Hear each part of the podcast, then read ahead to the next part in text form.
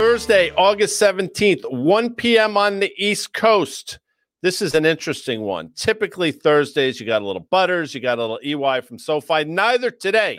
So, Carter Braxton Worth will be joining us. That's what Carter does. He fills in. He's like Johnny on the spot. Don't know who that is, but he is that person. Today's market call brought to you by FactSet Financial Data and Analytics, powered by tomorrow. Of course, SoFi, Dan, get your money right all in one app. Butters is away. EY is away. But Carter's here. You're here. I'm here. You know what else is here? The bond market is here in spades. It, it, well, you've been saying that for a while that that's the main event here. Just by the way, before we get to Carter, Carter got a really nice shout out on mm. a very special edition of On the Tape podcast that dropped today in the podcast stores. We called it friends of the pod. Sure. We had Karen Finerman, mm-hmm, who is mm-hmm. our co-panelist on CNBC's Fast Money. We had Joe Marchese and we had Stuart Sopp, okay, on with us. But we were talking to Karen about her process, right? I think a lot of viewers know that she is a value-oriented, longer-term investor sort of thing.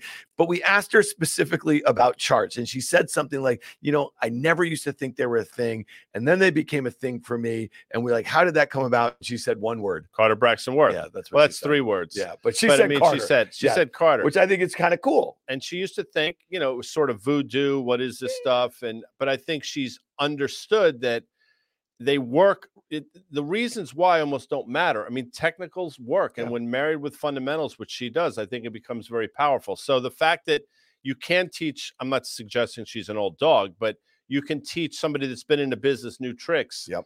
That's why we're here. You know, you should tr- constantly be trying to learn, I- and the market does that for I you. I thought that was really, really Mhm. interesting. And, and again, you know, what I think is so fascinating about technicals, and I actually started, I learned about technicals before I learned about fundamentals when I started in the business. To me, it was just uh, like a really important input. And then when I just started getting in the options market, you think about picking a strike, okay, a, a price, right? And, and a point in time, you need some reference points to do that sort of thing. So technicals were really important there. So shout out CBW. We'll see you in a couple minutes. All right, guy, you were talking about bonds. You were talking about the bond market here. We've been talking about this 10 year treasury. We talked about it yesterday. We talked about it on Tuesday. You've been talking about the volatility in the bond market for now two years or so. And even every time you've gotten your antennas up about the volatility and the, and the move that we've had up or lower, you've often said that we're likely to see it seep into other risk asset classes. Are we on the precipice of doing that as it relates to equities in your opinion? Yeah, I, I think so. And I, I think part of the problem now is it's not just a US bond story. Now it's sort Yeah. of a global bond story. And things, I don't want it. Well, I mean, I, I will say it. It- feels like things are starting to unravel a bit. And I do think it's just a matter of time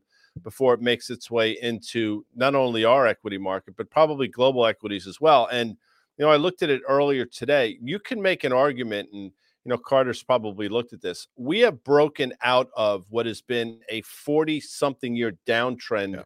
for yields. I mean, yields have been upper left, lower right for literally the left since I started in the business, pretty much. And now, seemingly, we've broken to the upside. Now, I don't want to make too much out of it yet because we've seen false breakouts and a number of different things over time. This one feels a little bit different. So, you know, talking about yields, the fact that now we're through four and a quarter in the 10 year in a pretty meaningful way through the levels we saw in October. I think we all remember what happened in the equity market in October. I think people should start to take notice. And quite frankly, I think people are starting to take notice. Yeah. So, um, you know, one of the things I'll say a couple weeks ago on, on this uh, show, I mentioned that when the TLT, which is the iShares 20 year uh, Treasury ETF, which basically tracks the 10 year, uh, you know, Treasury yield or the inverse of it, you know, I took a shot. I bought some calls at the money 97. So I was looking at September expiration. I paid, I think, you know, two and a quarter or something like that. And yesterday afternoon, when it just looked like it was clearly going to a level guy, when I detailed this trade idea, you said if you're wrong right here, it's going back to those lows Mhm. from last year, which was about 91. Well, it appears very close to be doing that. I cut my losses. One of the things I just want to make a really clear point about is like when you're doing a trade like that, it's short term. You're just kind of picking a spot here. You're kind of going against what I think is a counter trend sort of situation. You know, you want to define your risk, but you also don't want to see that call position in this case go to zero. So I paid two and a quarter and I sold them at 110 mm-hmm. and I had to cut my losses there. So that's that trade. Let's bring Carter Braxton Worth in because we're going to take another look at yields. He was on with us on Tuesday. He had some things to say about that, but he also wants to take a look at a group and some single names in a really important group, a group that you've been all over by home builders, which have been extraordinary. They have been extraordinary, but they're kind of losing mm-hmm. a little bit of that excitement with this yield move. So, Carter, welcome back to the program. Thanks, guys. Yeah. You know, just uh, all, yeah. all the love to Karen, but also, you know, we all have a day when we come across something um, that um, we didn't like or didn't know that then we do. I mean, I remember as a child, I hated beets. I like beets now. Point being, guess what? Uh, I, I, started as a fundamental analyst doing uh, macro uh, and uh, company specific research, um, trying to work up three to five year discounted cash flow models and predict prices for a company. And I was only after many years of that introduced to technicals. I was skeptical, but uh, for me, it was eye opening. And uh, look, to each his own. Uh, it's uh, it's uh, an important thing. And I, I guess my teacher mentor, I'll leave it here. He used to say just simply this: one either accepts or doesn't accept the concept that there's mm. wisdom in price. Agree with that 100%. Again, just to re emphasize the fact that Karen, again, who's been in this business a long time, was willing to embrace something that was mm-hmm. completely foreign to her and something she probably exactly. didn't have a lot of time for for a long period of time. I think that speaks volumes. So if Karen can learn, pretty much anybody can learn. Well, well, it's also funny that, you know, the way in which she learned, it wasn't about a bunch of brokerage houses bringing in their technical analysts to show her things in a boardroom. You know, the way that Carter, I know you've done 1000s mm-hmm. of those meetings over the years. Um, it was really sitting on the desk at Fast Money, talking about stocks, mm-hmm. watching movements. We all make predictions about that sort of thing. It is pattern recognition. And I mm-hmm. think what she recognized is that this guy, Carter, gets the pictures right, the price movements right, right? Uh, uh, like like more often than not. And we know in this game, it is not about batting 900, no. right? It's uh, by any means, it's about getting more things right than you get wrong and then cutting your losses when you're wrong. So, all right, Carter, we talked a little bit about yields on Tuesday when you were last on with Guy and me. We have this little breakout here. Talk to us about at the time you said, listen, I don't think it's going to go up. I don't think meaningfully above that mm-hmm. prior high. What, what, what, are your thoughts here? And I want to put it in the context of some of the movements we're seeing in risk or, rate sensitive sectors in the stock market. Are you starting to de- develop any theses in and around a new high and what you're seeing maybe in certain sectors or individual names? Sure. So just uh, to be not to be uh, sort of too precise, but the actual all time high, at least for this cycle, was, of course, the 21st of November, 2022 on 10 year yields, and that was four spot 3354. Mm-hmm. And we are right now at four spot 3137. We have not exceeded uh, that that high, and you've depicted it here on, on that screen. Now, real 10 year yields have exceeded their October high. So one could say, well, why be so precise? Isn't it? Isn't it the concept? Because here's the thing. Let's say it go if a stock exceeds a former high by 20 cents, an $80 stock. Is that a breakout? How about it exceeds it by a dollar, goes to 82, and then drops to 50? Was that a breakout? Meaning there are some rules to this, right? It's so just uh, going above for a day, for an inch, doesn't count. A breakout is a move that definitively exceeds a former high or former highs, intermediate highs, and that it sticks its landing. It stays above those highs. Now, you're not going to get a, an NVIDIA type breakout, an Avago type breakout mm-hmm. from yields, but uh, there are the, the general rule that I learned is you need to you need to be sustainably above it after moving uh, immediately above the former high. It's and they're all a lot of false breakouts. Mm-hmm. Uh, we know that. That's what double tops. And so a double top, let's say it's a double top. If it goes if it goes to four six, and then fails, that's a double top. Mm-hmm. It's not a mm-hmm. breakout. Meaning, so it's all uh, to be determined. But what is interesting here is that we continue to write um, not sort of slip. Yields are going higher, and real yields, to be fair, have made a new high. What I, I am in the camp that this is, and this is hardly a technical data point or a fundamental data point. It all is almost so damn obvious that it, it, it, there is this prospect that it doesn't happen, right? And so um, you'll note today, interesting, the utilities are up. um, uh, among other things, which is perhaps the single most rate sensitive um, area of the market. We'll see. My hunch again, and let's leave it at this and look at some charts, is that we stay here, we make a slight high, we stay here, we ultimately go lower. That captures 90% of the odds. My thinking. I'm 10% of the odds is that we make meaningfully new highs in yields. And that's not, again, 445, 451. 451 versus a year ago, we were at 435. Meaningful new is you got to press into the fives. You got to get into the low fives, 525, and you got to stay there, not go up there for a couple weeks and then crash back down. That doesn't seem like the high probability bet to me.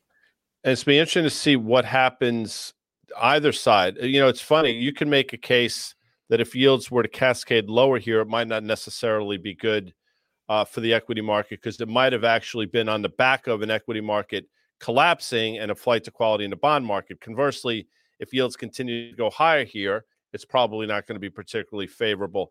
I want to throw something up real quick if we can do this. It's something called the TNX. It's a CBOE contract, but if we can go back to the all-time levels of this thing, even farther back than that. I mean, if you go back to the early 1980s, you'll sort of see what I'm looking at. If we can pull it up, it's not even long. Oh, enough. that is that long-term downtrend. But there's a left, bottom right. Yeah, and you'll start to really see it. And you know, if you can continue, so there you go. I mean, you look at that and you can see your eye can see the downtrend that's been in place. That's yields going lower, and finally, seemingly, we're starting to break to the upside. So that's what I'm looking at. Again, I'm not suggesting I'm right, but that's just one data point in a number of well so guy i wonder um, you know so we have this jackson hole this fed symposium next week and we know that you know there's not a fed meeting this month and the next one i think is september 20th and you know the odds of a, a cut are or excuse me of a hike are not particularly high at the moment. We know the fed funds is at five and a half percent. My question to you guys do you think that there's a chance that we actually see this breakout kind of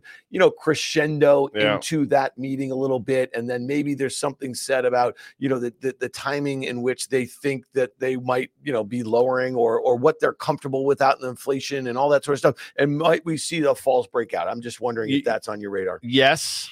Here's the problem mm. that they face. Yields are going higher now because the market is demanding higher interest rates to buy the debt. I mean, that's yeah. really what it comes down to. So it's not necessarily the Fed's in control. Right. Now the market's in control.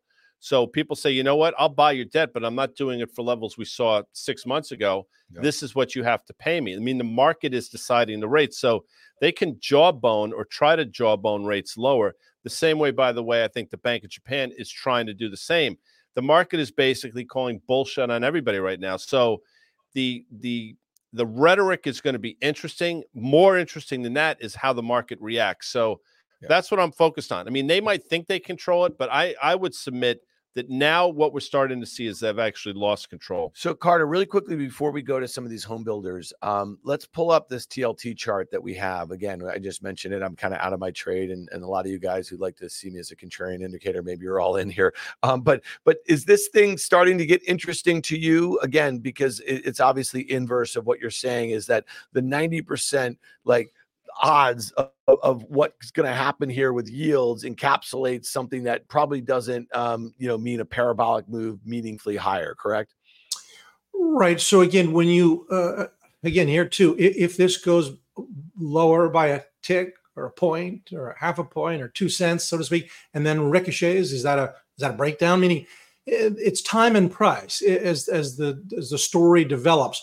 But in principle um, the, a move quickly to a former low, or in the case of yields, to a former high, before you exceed it, breakout or breakdown, you typically contend with it, right? And so on an approach, we're very close to that uh, low of uh, November. Uh, you're not likely to just crash right through. You're likely to back and fill, back bump up a bit, mm-hmm. Uh, and then if you're going to break, break after that sequencing. Um, so again, my my contrarian uh, part of me wants to say Look, here's the thing. I mean, it's like it's like energy. We talked about at 65, we're going to recession, energy going to 40. It was the exact same consensus that at 130, Ukraine war, this could be 250 a barrel. Wall Street is inherently uh, lemming like. We all are subject to it, I as much as anyone, where you want to see the group as right. And group uh, wisdom of crowds is very important in, unless and until it gets too extreme. And then it's really right to try to be contrarian and not with the group. Everyone thinks yields are going higher. Remember, seven, eight, nine weeks ago, recession yields are going lower. We've just immediately flipped the whole narrative. Um, we shall see. It's interesting. So I'm reading the comments. Brian Harris makes a good point. It, the, there's a number of reasons why yields are going higher. Better growth. Okay, Atlanta GDP, earnings better than expected ish. But this is really what it comes down to huge issuance being met with less demand. 100%. That's sort of what I said. I mean, there's a lot of issuance out there. And in order to get the demand, the market needs to pay the people seeking or looking to buy these things higher rates. So, you know, we'll see. I mean, other the factors, the Fed and central banks are no longer buying. True, the Fed is no longer monetizing our debt. So there are a lot of things at work here. By the way, none of them particularly good because again, you know, if the economy is still going to sort of, if the economy is seemingly doing better according to this, Fed doesn't want that. I mean, the Fed wants to slow things down. So rates are going higher, maybe 15% for the right reasons. I would submit the other 85% for the wrong reasons, Dan.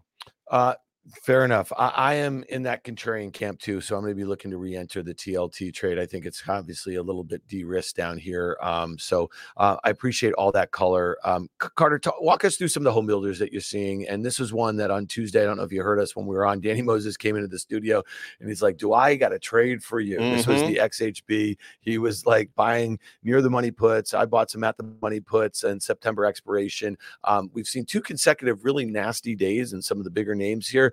Uh, walk us through your charts. Tell us what you're seeing in some of these names.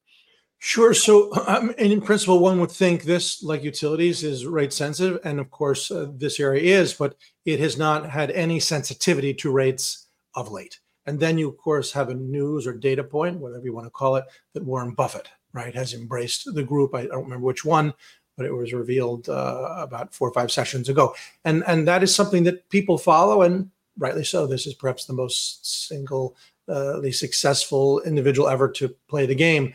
Um, and yet, that's not really a data point either, right? It's not fundamental, it's not technical, it's just a factoid. Um, and it might be, there's some irony that um, just because of that, it might be not that Warren Buffett's ringing the top and calling a top and so forth by going long because he has a longer term view. But home builders are stretched, have been stretched, uh, all know this. And now the question is, right, how much of a a normative, normal give back, check back, drawdown, decline, drop, sell off correction is in store, right? And so uh, we're looking at the um, the ETF. Uh, we have some other charts, and we'll go through them. But I, I, I would have to think that this minor uh, dip so far is just the beginning. Um, you're going to see three identical charts for a bunch of names, and we'll go quickly because they're identical. So the first uh, of three iterations is putting in uh, a horizontal line uh, annotating the former highs of 2021. So simply going back down to those tops, uh, something a level of support for NVR would be another two, 3%. Let's look at the next one. And we can toggle, right? Number one, number two, number one, number two. The next one is the uptrend line, and there's there they are together. And so mm-hmm.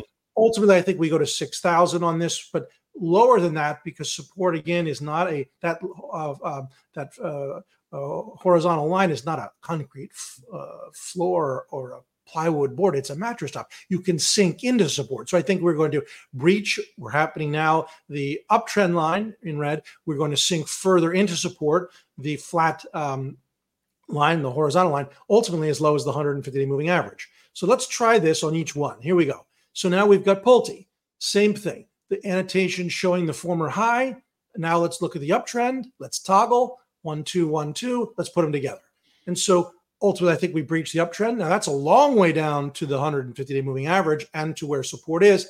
Um, but uh, the, this is the strongest of all. So the, the the more you run up, the more give back you can. Uh, it's interesting. I said this to Dan the other day. I, th- I don't know if it was on Fast Money or one of the shows that it might be it, it, might be really interesting that on the day that the 13Fs came out, I think it was last Thursday or something, and it announced that Buffett bought these three home builders and again, this is not casting aspersions Warren Buffett, but that may have marked sort of a short term, medium term top in the entire space. And it looks as though that's happening. Now, again, he's not in these for a trade. I think we've established that um, in terms of what he does. So he's obviously got a longer term horizon. And quite frankly, the environment for home builders probably still is somewhat favorable.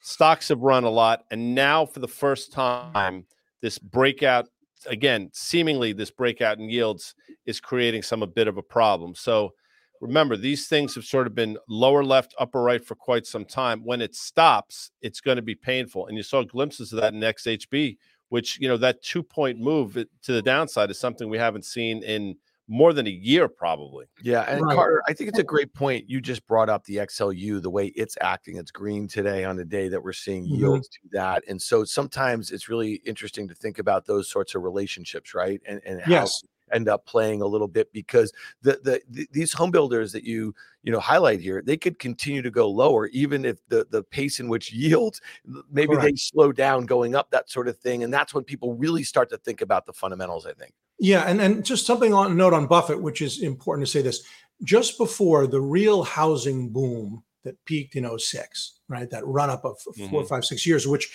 was associated ultimately with the financial crisis and the crash of 09 because of the leverage in housing and all the uh, loan to values. Oh, you can borrow 110%.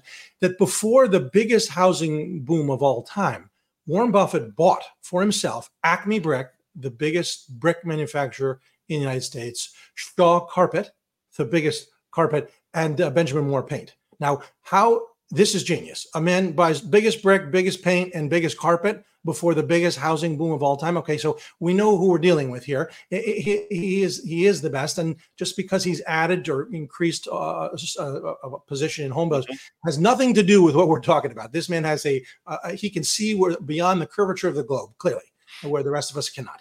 Uh, oh, anyway, let's go back. Right. Let's go back to the charts um, if we have any more. But uh, either way, uh, yeah, look at Toll. We can move through these quickly because it's the same iteration. The, the, former high annotated, the uptrend line annotated, toggle a bit, put them together. And what do we got? We have reference points. And that's what it's all about. Do we sink down at least to the um, to the former high? Sure. Do we breach the uptrend line? I would think so. Does it go all the way as far as the 150 moving average, which is not again at 67? It's moving quickly. It's it'll be at 70 soon. But I think this is what one has to anticipate. So if one's long one of these, you write calls or you say, hey, I'm going to get out. I'm nimble. I'm going to try to put them back on. But just staying blindly long, uh, in principle, it's not good technique. Let's move on to the next one. And so, uh, and so it goes. You'll see this for uh, DHI. Same thing. We've got our reference points. We have our put them all together. We have our 150 moving average. And so, if you consider what these percentage declines are, prospective percentage declines, it's lower, going to 110 here from 118 uh, is, you know, a, a meaningful sell off still from here. I think we've got one or two others just to make the point. Lennar, it's the same thing, right? Each one's a little bit different, but sort of the same. Let's put in the uptrend line, put them together. You're about to breach the uptrend line in this case, and you're almost already down to the support of the former high. So the 150 day seems very much in play. And then I think I've have it, uh, well, one more. Uh, sure, uh, let's do it.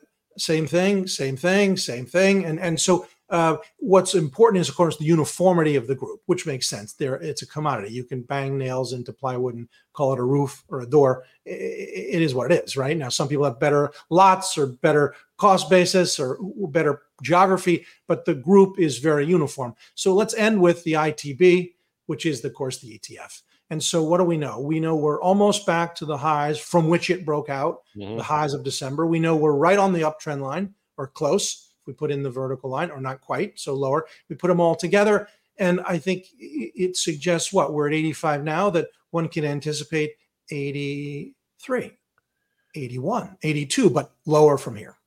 It's interesting. Uh, all this, again, in my opinion, predicated on this this last little leg up in yields. And the other thing that it has an impact on, clearly the move higher had not impacted home builders until the last, let's call it three or four trading days. But something that's had pretty significant impact is the gold market. And if we can pull up a gold chart, because there are a lot of people commenting. Um, now, if we look at GLD, you will see, and if we can sort of extend that out, pretty textbook double tops. People say, look at this and say, there's absolutely no reason to be long this thing. What are you looking at that I'm not looking at? And I understand. I mean, technically, that looks awful. I mean, there's every reason to believe this thing's going to break down in a meaningful way. Gold's going lower because global yields have started to go higher. Historically, as yields go up, it hasn't been particularly good for gold. My assertion or sort of my premise about this entire thing is I get it, but there's going to be this sort of day of reckoning when the market realizes, wait a second, these central banks have really sort of mucked up the works and yields can go higher. And I think there's an environment where gold could actually go higher as well. So I understand it's been painful. I get it. It does not feel good right now. I would understand why you'd want to pull the ripcord and be a non believer. But if the world is sort of shaking out the way I think it's shaking out, I think there's a place for the gold market, Dan. Yeah, this is a tough one. I mean, you and Danny. I, the other day when Danny walked in, I said, "Up oh, the gold. It's just it's it looks like it's at that level. It's about to fall out of bed here, and and maybe it's what's going on with the dollar, or maybe it's the the moving yields of the story. It just doesn't act well. I know Carter, you always uh, love to kind of highlight when when you hear a market participant kind of use that expression here, and it had all the reasons to do so. So, um, not it's not one for me here. Um, but Carter, quick quickly your take uh, on the technical setup. Sure. Here. So the, the first uh, the whole concept is does gold do better in higher rates or lower rates? I mean, it's mixed. So the really the biggest bull thrust of all time, of course, 79.80. Uh, it's the peak in silver. Hunt Brothers cornered the market. And what were rates doing? I mean, 10 year yields were spiking from 10 to almost 16%.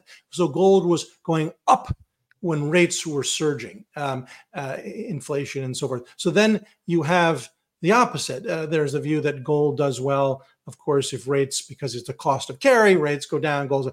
Uh, none of these are known. Uh, they're they're they're true until they're not true. What we do know is that gold's not acting well right now, uh, and and uh, certainly recent judgment by me to buy gold uh, that's not working. my hunch still is to always have some, and that maybe sounds sort of like a throwaway comment, but you know, gold has over time served as a great hedge during equity market sell-offs. So, uh, indeed, if and as there's more trouble uh, in the general equity market, uh, gold is likely to at least uh, do better than stock and stocks around the world. Carter, it is a joy to have you this week. You did yeoman's work for us. We appreciate you coming in on this Thursday, historically meant for Butters and EY. But you came in, and by the way, I'll say this: you choose to fill. Good looking beard there as well. Yeah. I mean, that's some nice facial hair you got. Yeah, you know, you got to find that razor. Beauty of August in the summer, right? Well, September 5th on a Tuesday, we expect to be uh, finally shaving there, buddy. All right, listen, thank yeah. you so much, Carter. We all really right. it, man. Thanks, um, guys.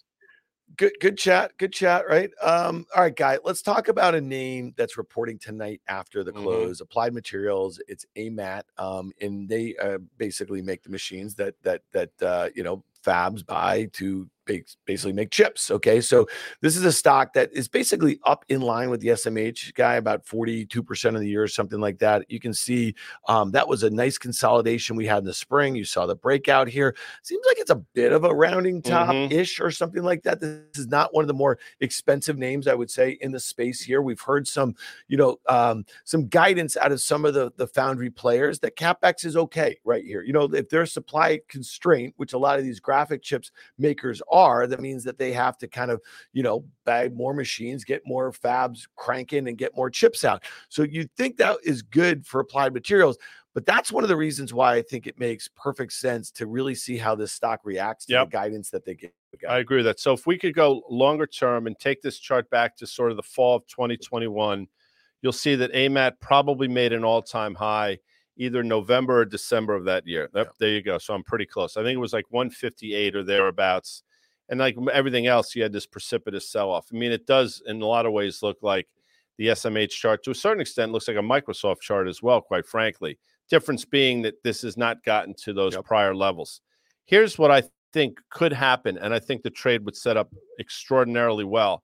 They're going to say something, I, I'm pretty sure that's going to be pretty constructive, and you could see this sort of gap higher in the name, which I think is going to create a real opportunity assuming that volatility or the you know the amount you pay for puts is not ridiculous to sort of get short the stock. So wait for them to say something. You know, you could have one of those gap islands higher tomorrow, mm-hmm. and that's going to be your shot to again put in this double top from December of 21, January of 22, and then look for the move to the downside. It's not an expensive stock but the technicals should set up really well. Not unlike what we saw with the SMH, and not unlike what we saw with Microsoft. It's funny. I, would be really surprised, guy, if it, if it, maybe it gets back to that kind of late July high or so. If there is a, a, decent report and a guide higher, but I think that would probably be the level. I'd be absolutely shocked if we were able to break out. It would take a meaningful beat and raise, and mm-hmm. it would mm-hmm. actually be the sort of guidance that would, I think, you know, kind of fly in the face of some of the things that we heard from Qualcomm, from Texas Instruments, from Taiwan Semi, despite, again, I just said this, that the CapEx stuff seemed okay here. So to me, I go back and I look at that steep uptrend that's been in place, right, from those lows here, and we're kind of on it a little bit. We you know are totally I mean? on it. And the implied move of the options market is about 4% in either direction. And if it's 4% lower, you're through that. Through and, that and- up. And we've been talking all week or for the last two weeks since Microsoft's broken that uptrend. Uh, Apple's broken that uptrend. There's some semi names. So I think the technicals are starting to deteriorate in some of these very much um, loved games names. Guy, let's look at the Hold on a second. Yeah. I saw EY on CNBC yesterday. William Jameson. Is that right? Maybe, but maybe she did it remote. Wow. Yeah. Wow. Yeah. I'm gonna have to investigate that. We'll talk to her next week. Anyway, please Yeah. continue. Um, S&P. Let's look Yeah. at that. Let's look at it because we started this conversation talking about the yields and, and the focus that you've had on there and the potential for the volatility in yields to spill over to the equity market. You know, we're kind of almost there. We're almost at that level. Mhm. We've been highlighting that 4350 breakout level guy. And it, it, it feels like it's going to be a moment of truth. Now, let me ask you this. We have not seen a more than 2% down day. I don't think we've seen greater than a 1.5% move in either direction in a very long time. This has been a fairly orderly sell off, right? After what was, I think, a very orderly breakout sort of mm-hmm. move from that 4350 level. So we're at a point though where it feels like things are pretty complacent. Might we see a big gap, man? And and does it happen on August 24th, one way or another, the day after the Nvidia? That's results? right. I mean, Nvidia, the 23rd of August is what every, everybody seems to be having have a bullseye on. But I mean, it could do without Nvidia. Nvidia might be a complete just non-event. I don't think that's going to Yeah. happen. But regardless, I think the things that have been set in motion, all the things we spent the last you know 28 minutes talking about, there's really there's going to be no way to sort of stem that tide. And I do think it's finding its way into the equity market. And again, if you start to see dollar yen break down in a meaningful way, in other words, the dollar to continue to go higher against yen, I should say yen break down in a meaningful way. If you continue to see a weakness in the Chinese yuan, which you've been seeing, and you continue to see interest rates sort of grind higher and this re-steepening of the yield curve, but a bearish steepening, re-steepening of the yield curve, none of that is particularly good. So all this China news we talk about, not particularly good. So there's a lot to be concerned about out there. And I do think it's finally making its way in. So 4350, I think we're at 4400 if I'm looking at it correctly right Yeah. now. 50 handles happens in a heartbeat here. Yeah, I do think again, I think it's a an inevitability that we test it. That's not saying a lot, but the real the real story is going to be if we break down what's the first support level. And quite frankly, the first support level is going to come in the way of that moving average, which think is about 4150 or so. Right. Let's look at the NASDAQ 100 really quickly, the NDX, because this is one that is going to be the main event, right? And if we know that, you know, those top seven names make up 25% of the weight of the S&P 500, they also make up about 50% of the weight of the NASDAQ 100. And again, like we just said, Microsoft and Apple have broken those uptrends that look not too different than this NDX chart, right? So if we lose a couple of Tesla also broken down, um, I do think it's notable on a day like today, guy, where we're seeing some weakness in some mega cap Mhm. tech that Amazon and Google are trading really well. Those were two companies that put up big quarters and good beats, and the stocks were up a lot the next day. So there is some dispersion here. But look at this thing, it's almost to that uptrend. Okay. And if you look at that 200 day moving average guy looks so lonely down there Oh, yeah. at about 13,000. That's about 12% lower than current levels. And I know like it would be what would have to happen to have th- this index down there? A lot of bad stuff would have to happen. And I'm not saying that's the case, but 13 500 where it broke out just a few months ago seems like it could make some sense here. Hundred percent. What's going to take it there is, you know, Apple, which stopped at that prior all-time high 178, has not traded well. Yep. That's now below it. Seemingly 161 is in the cards, the level we talked about, level that we highlighted on a trade yesterday. So that's one.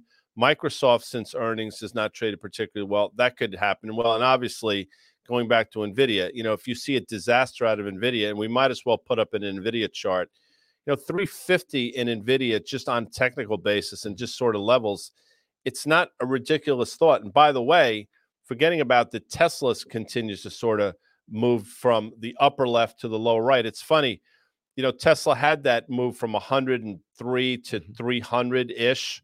That was a historic move, but the stock is probably still 45% off its all-time high, excuse me, from the fall of December of 2021.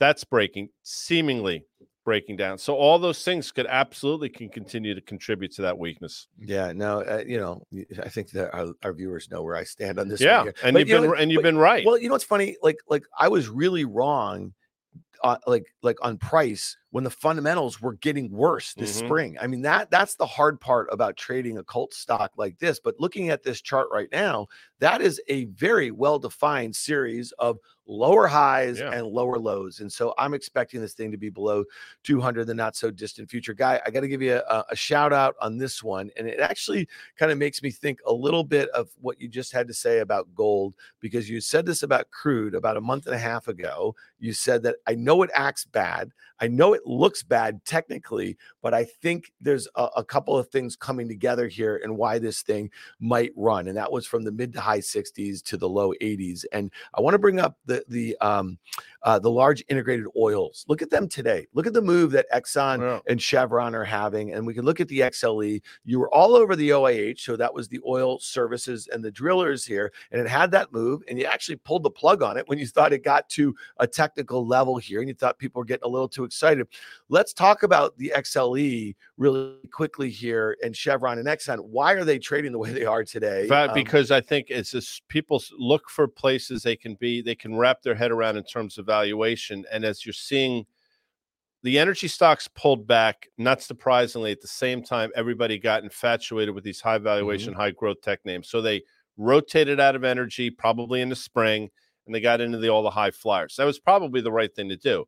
Now it's think it's reversing itself. So number one, I think you're seeing a rotation out of those names into energy. And number two, you can still make a really compelling case for these names on valuation. So in an environment where valuation is starting to matter again, I think people can find it in energy stocks. So, yes, I do think energy can continue to go higher. And I understand what's going on in China. I totally get it. But we're still at sort of pre COVID levels in terms of demand, and the supply just isn't there. And by the way, I think the Saudis sort of want to ram it up their ass. And quite frankly, I mean, I hate to say it, but they have every right to, given some of the things that we've done. So that's what you got going on right now. I think the commodity, even if we went sideways from here, these stocks would go higher. Yeah. No, the XLE, you know, looks like it's setting up pretty decently here. You know what I mean? So I, I agree with that. I, I, feel like I'd rather buy the XLE than buy crude at this point, but that's just uh, my two cents there. All right, we covered a lot of ground here, guy. Now. A lot of ground. One third. So 37 minutes. We went a little over, but yeah, hey, you know,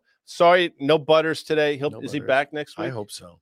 He should be back. I mean, where I the hell so. well, he's, go? he's probably at the Patriots training camp or something like that. No, he goes like Michigan. He's one of these guys that oh. goes like Michigan, go up in the woods, like the lakes and yeah, stuff. Yeah. He's just like, like a that's lake. Like the, well, that's kind of like EY too, because they got a lot, lot of lakes. EY apparently is not away though, because as I've the all these comments, they were yeah. not. I mean, maybe she did it remotely, but you know, Fair I don't enough. know. We're clearly we know. I know what side her bread is buttered on and it's not this side. We'll talk to her next week. but that's it for Market Call. I want to thank FactSet Financial Data and Analytics, powered by Tomorrow. SoFi, get your money right, all in one app. Thank you, Carter Braxton Worth. Um, thank you, Dan. Thank the audience. There was some very thoughtful comments. Yep. Unless something crazy happens tomorrow, which I don't anticipate, you will see us again on Monday. Later, folks. Later. Thanks.